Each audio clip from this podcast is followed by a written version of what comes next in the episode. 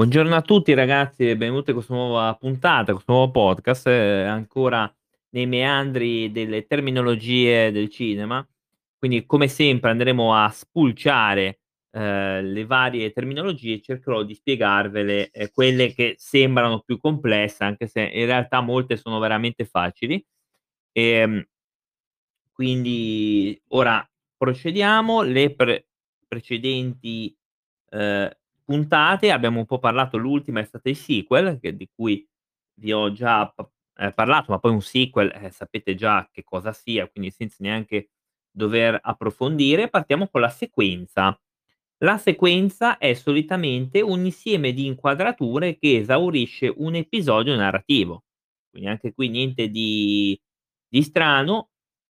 Ehm, una sequenza sappiamo tutti cos'è, quindi un set. Un set, anche questo sappiamo cos'è, ehm, in cinematografia è l'ambiente in cui si svolgono le riprese cinematografiche, che può essere ricostruito in un teatro di posa, un ambiente naturale o un luogo riadattato in base allo stile e all'epoca descritti dalla sceneggiatura. Quindi un set può essere anche costruito, infatti molti film li hanno costruiti in ehm, in un interno, anche se magari ra rappresentavano un un esterno, eh, magari ehm, però prima di tutto questo si fa sempre un sopralluogo, soprattutto quando il set bisogna farlo in un ambiente esterno, si fa sempre un sopralluogo, infatti è, ehm, racchiuso nella pre-produzione, eh. Poi abbiamo lo sfondo, tutto ciò che fa da sfondo, immagini proiettate, sagome, dipinti al soggetto più importante di scena.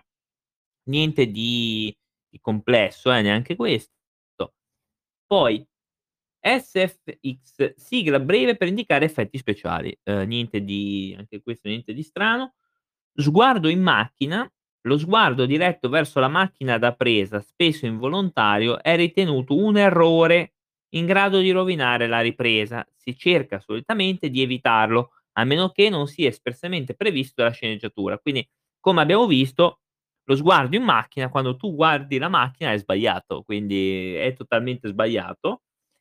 E a meno che non si voglia rompere la quarta parete, quindi che in qualche film succede, per esempio Deadpool lo fa abbastanza. Quando ti vuoi proprio rivolgere al pubblico che vede, allora si può guardare anche dalla macchina.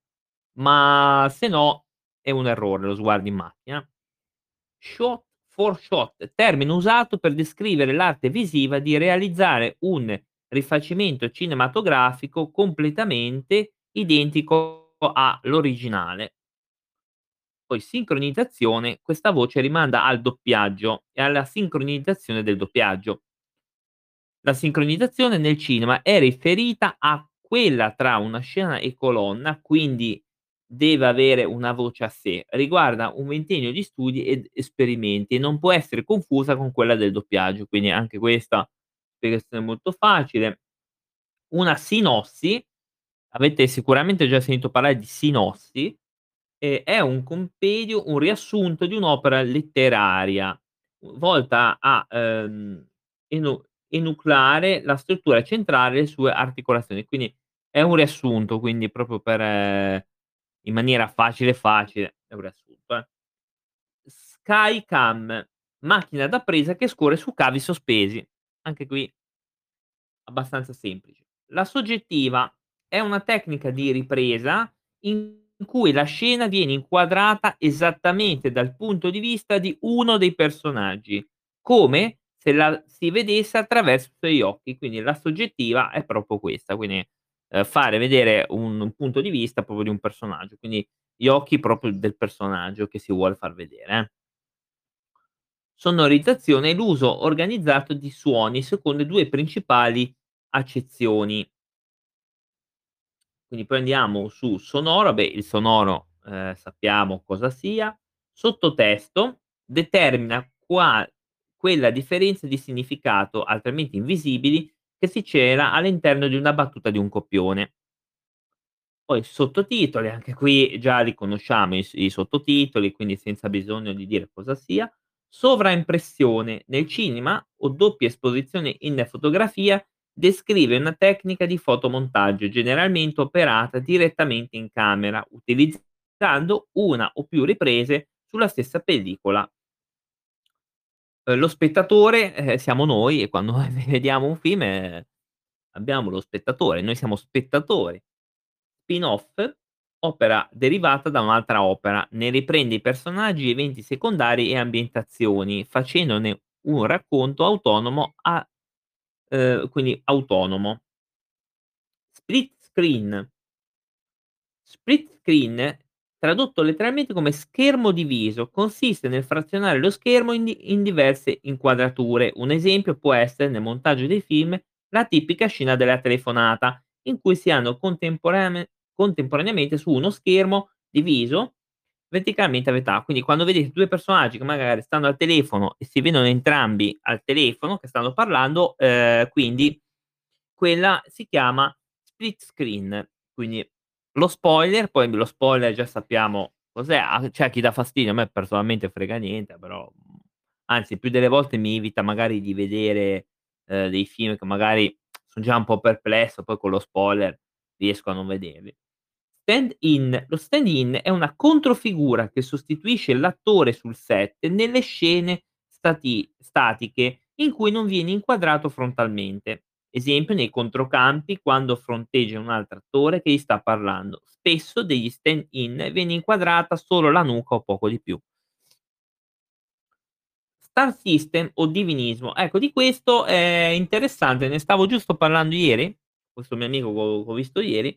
Ehm, lo star system è mhmm, è un fenomeno di costume nato nel XX secolo che consiste essenzialmente in un processo di divinazione di un individuo, la cui immagine diventa un'icona altamente simbolica e onnipresente nella vita della gente comune. Quindi ed è una cosa che anche negli anni '50 di Hollywood, quindi, ehm, hanno molto, molto da dire, ma ci faremo sicuramente un episodio a parte perché, ehm, c'è sicuramente da parlare dello star star system, cosa che comunque spesso e vo volentieri ritorna. Quando noi vediamo un film, ehm, per l'attore e non per magari per il regista ehm, è quello lo star system. Ecco cos'è. Quello è lo star system. È una cosa che va avanti dagli anni '20 eh, addirittura se non prima.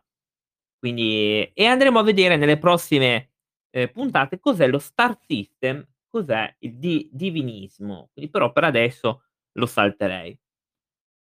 Steadicam è uno stabilizzatore per macchine da presa che consiste in un sistema di contrappesi o in un corpetto che viene indossato dall'operatore, il quale può camminare o corre correre ottenendo riprese in movimento fluide, prive cioè delle vibrazioni tipiche della ripresa effettuate con la telecamera a mano o a spalla. Stop motion, anche qua stop motion o passo 1, tecnica di ripresa utilizzata quando è necessario riprendere sequenze statiche, in cui la macchina da presa si comporta un po' come se fosse una macchina fotografica, riprendendo le sequenze fotogramma per fotogramma. Anche qui niente di di strano. Uno storyboard, questo invece è importantissimo, ehm, perché fa parte proprio degli strumenti di un regista. Significa letteralmente tavola della storia e viene generalmente utilizzato per indicare la rappresentazione grafica, sotto forma di sequenze, delle inquadrature di un film. Quindi ovviamente il re il regista fa lo storyboard per vedere come fare una scena, comunque c'ha tutti i disegnini, eccetera, eh. Molto importante questa cosa della storyboard, perché ti permette ehm, e si chiama anche viene anche chiamata sceneggiatura disegnata o visualizzazione di uni un'idea di regia e sono proprio i disegni che servono per fare meglio la scena, ecco. Ehm, è molto importante questa cosa. Lo stuntman, tutti sappiamo cos'è uno stuntman, è una controfigura specializzata nel interpretare le scene potenzialmente pericolose di un film. E molti invece ne fanno a meno, quindi poi dipende un po' dall'attore, eh.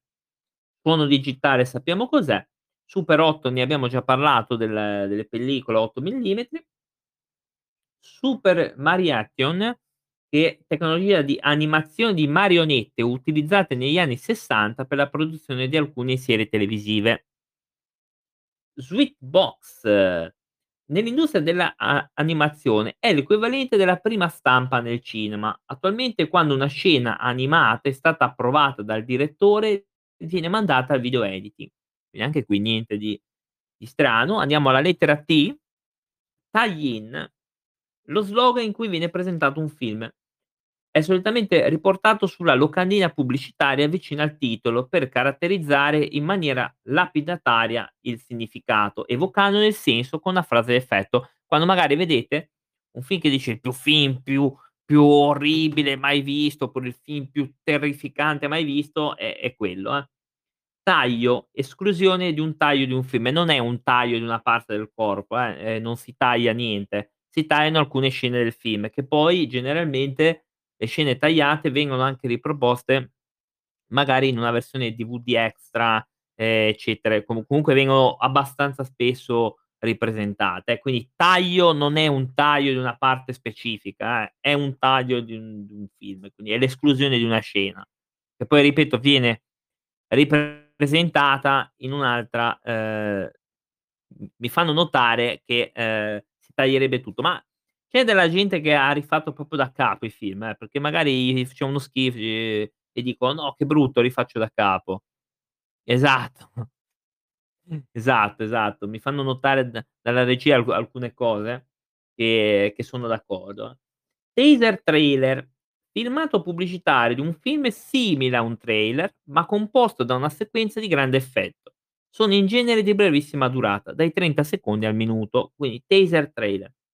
Teatro di posa, locale predisposto e destinato alla messa in scena e alle riprese di un film o di un programma televisivo.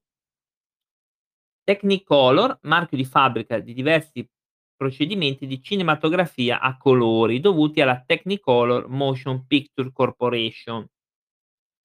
Poi testata, ehm, testata non è una testata in faccia a uno, eh, è un complesso meccanico del giroscopio, serve per ammorbidire i movimenti della telecamera, quindi niente di non è che dai una testata a uno. THX, certificato di qualità applicato ai sistemi di riproduzione audiovisiva, siano essi professionali o domestici. Time code, sequenza di numeri di codici numerici generata a livello intervalli regolari da un sistema temporizzato, usato per la sincronizzazione di segnali e per la scalettatura del materiale registrato su supporti audio e video. Titolo di lavorazione o di produzione è il nome provvisorio dato a un prodotto durante il suo sviluppo, solitamente risetto ai film o ai videogiochi. Quando vedete un titolo provvisorio si chiama titolo di lavorazione, eh, magari quando dicono: "Ah, il titolo è ancora provvisorio." Ehm, può può essere quello, eh, quindi assolutamen TOD o A no, AO scusate, ho letto male. Formato cinematografico a schermo panoramico ad alta definizione creato negli anni '50 da Mike Todd e dall'American Optical Company.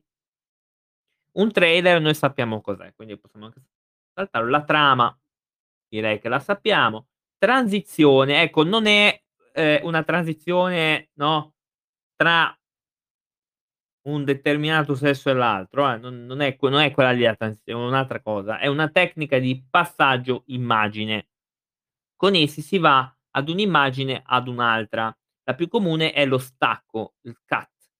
L'immagine viene sostituita con un'altra senza apparente frattura di tempo-spazio. Un'altra tecnica di transizione è la dissolvenza, può essere in 2 tipi: la la dissolvenza incrociata cross dissolve o la transizione morbida, per la quale un'immagine se ne sostituisce un'altra gradualmente, dissolvendo la prima e facendo emergere la seconda. Questo serve tantissimo alla transizione nei ehm, nel OBS, che è una cosa per gli streamer, e quindi noi sappiamo benissimo cos'è, noi streamer, ehm, s sappiamo cos'è una dissolvenza, perché spesso la facciamo con i programmi che servono appunto per streamare, come può essere un OBS.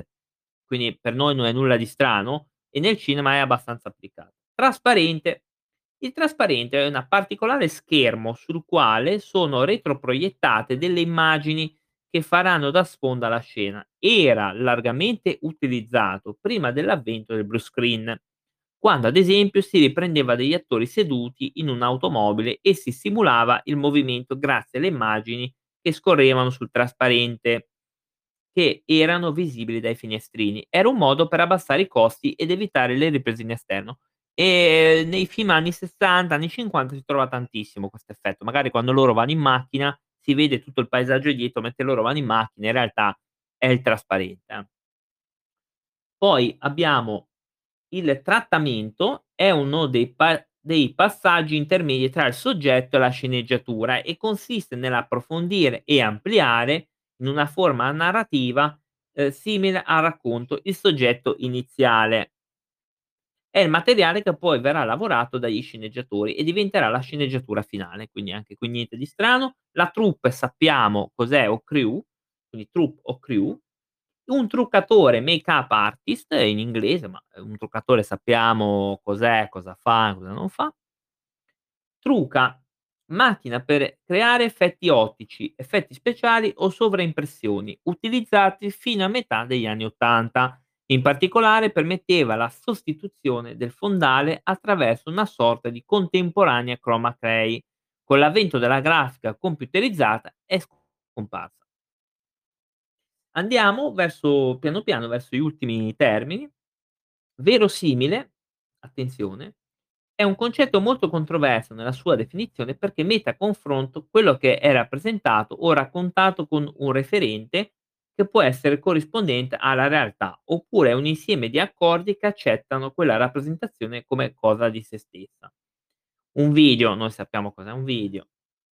Il videomaker, ehm, ovviamente noi sappiamo cos'è, perché magari chi fa strumenti, chi usa le apparecchiature, chi fa editing, eccetera, un videomaker per esempio è uno youtuber. Quello che fa i video, per esempio anche musicali.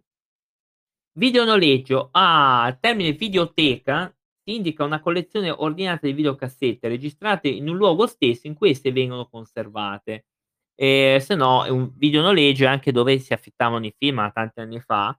Io affittavo le VHS, quindi quindi la videoteca, quindi la l'abbiamo letta, è la stessa più o meno la stessa cosa. Viraggio è un procedimento chimico, vabbè, che conferisce alla stampa ovviamente qua si parla di pellicola poi ovviamente voci fuori campo io penso che tutti son sanno cos'è una una voce fuori campo, quando vedete all'inizio di un film che c'è l'introduzione, che magari spiega fa lo spiegone, dice: "Eh, nel tot cosa, è successo questo, questo, questo", in realtà, ehm, si chiama appunto fuori campo, perché comunque non si vede, si sente solo. È una cosa che però, a mio avviso, alla lunga rompe le palle, perché, ehm, in tanti film diventa veramente veramente, ehm, prolisso, diventa veramente uno spiegone di cui non non serve. La il il fuori campo, a mio avviso, va un po' centellinato, altrimenti è un disastro.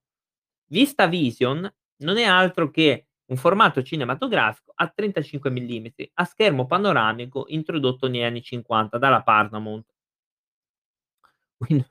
Non credo sia Window Vista, è VistaVision.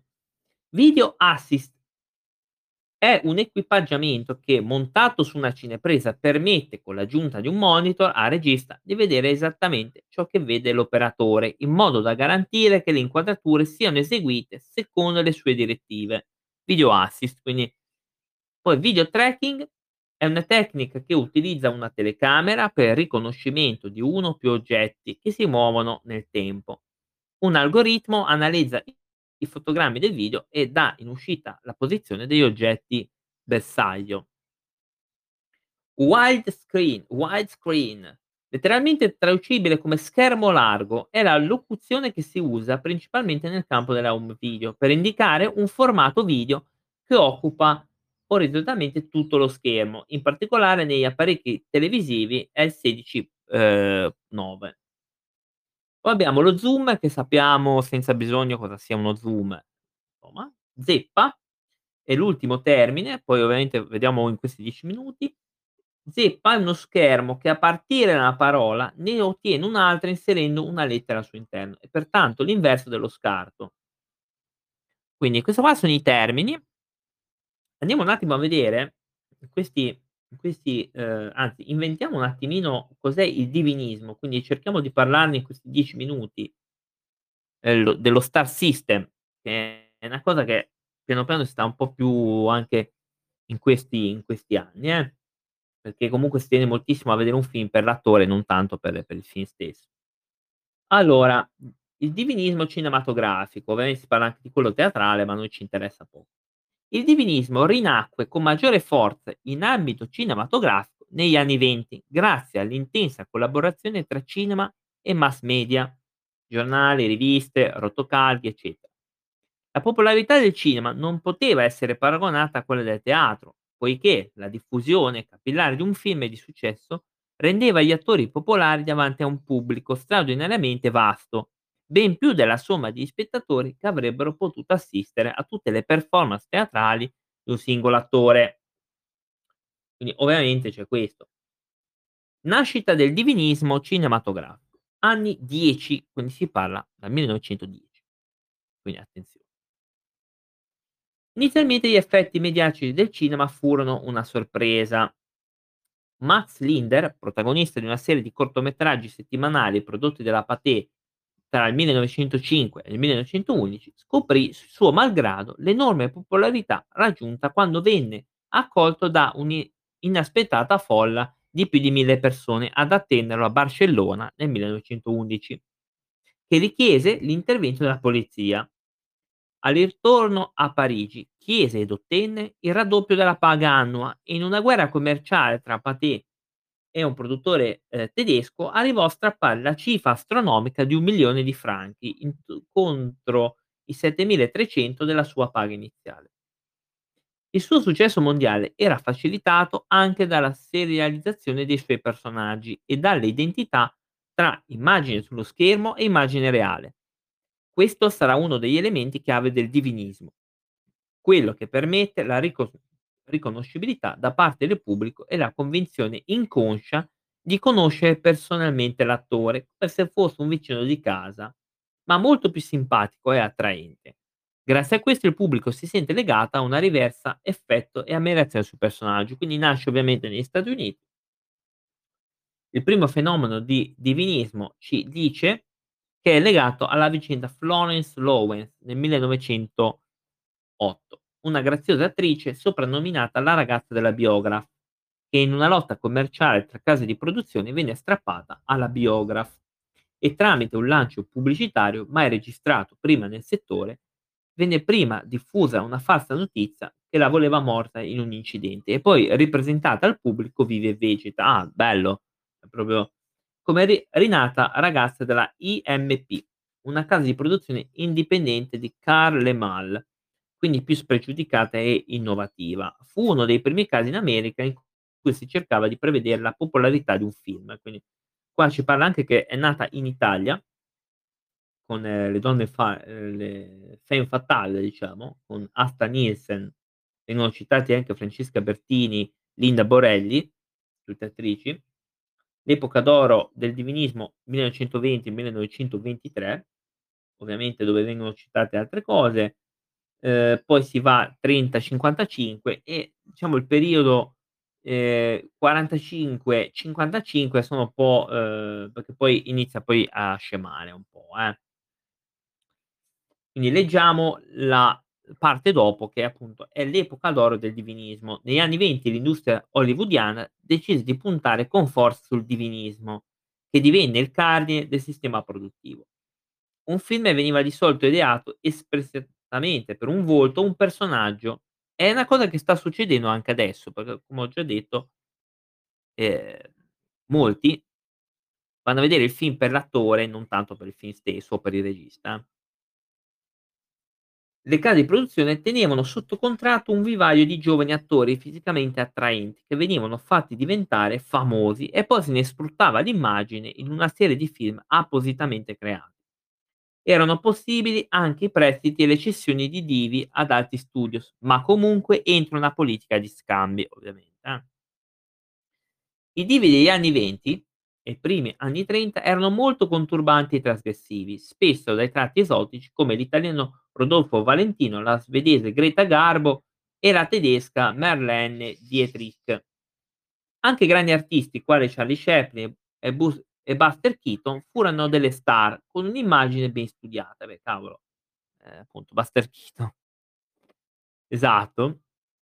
I divi suscitavano deliri di una folla feticista come descritto nel film Il giorno della locusta del '39, ambientato alla fine degli anni '20. Ehm, diventando presto uno dei principali fattori dell'alienazione di massa della società moderna. Il divo sullo schermo etereo e sovrannaturale era ormai un'immagine del tutto separata dalla persona in carne e ossa, che recitava e lavorava come persona normale, cer Una prima riflessione su divi e sui loro volti ebbe luogo in Francia, a proposito della fotogenia, intesa come qualità morale che traspariva con forza dall'immagine filmica dell'attore.